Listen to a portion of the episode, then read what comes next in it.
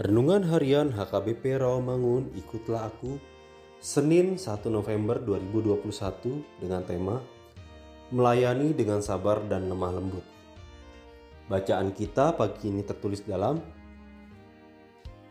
Rut 2 ayat 15 sampai 23 dan bacaan kita malam ini tertulis dalam Roma 12 ayat 17 sampai 21 dan ayat yang, yang menjadi renungan kita hari ini tertulis dalam 2 Timotius 2 ayat 24 yang berbunyi Sedangkan seorang hamba Tuhan tidak boleh bertengkar tetapi harus ramah terhadap semua orang.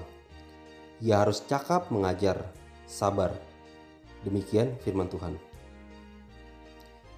Apakah kita seorang pelayan Tuhan yang lemah lembut?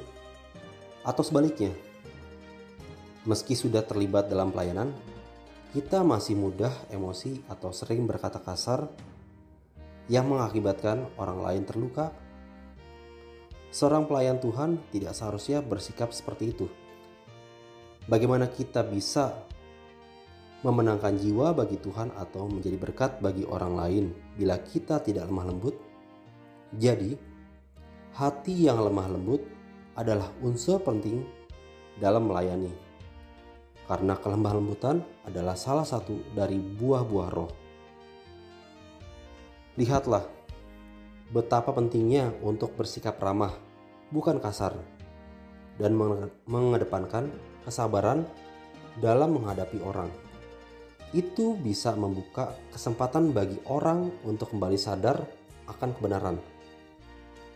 Seorang yang lemah lembut tidak akan mudah melakukan pembalasan meski telah disakiti atau diperlakukan tidak baik oleh orang lain. Dan Tuhan Yesus adalah teladan untuk kita. Saat melayani, Tuhan selalu menunjukkan kelemah lembutannya. Maka, ia sering ditentang, ditolak, dan juga dihujat. Bahkan ketika harus menderita di kayu salib, Yesus tidak pernah melakukan pembalasan. Sedikit pun tidak pernah terlontar kata-kata kutuk. Justru ia berdoa untuk mereka. Karena kelemahan lembutannya, banyak orang bertobat dan diselamatkan. Begitu juga kita.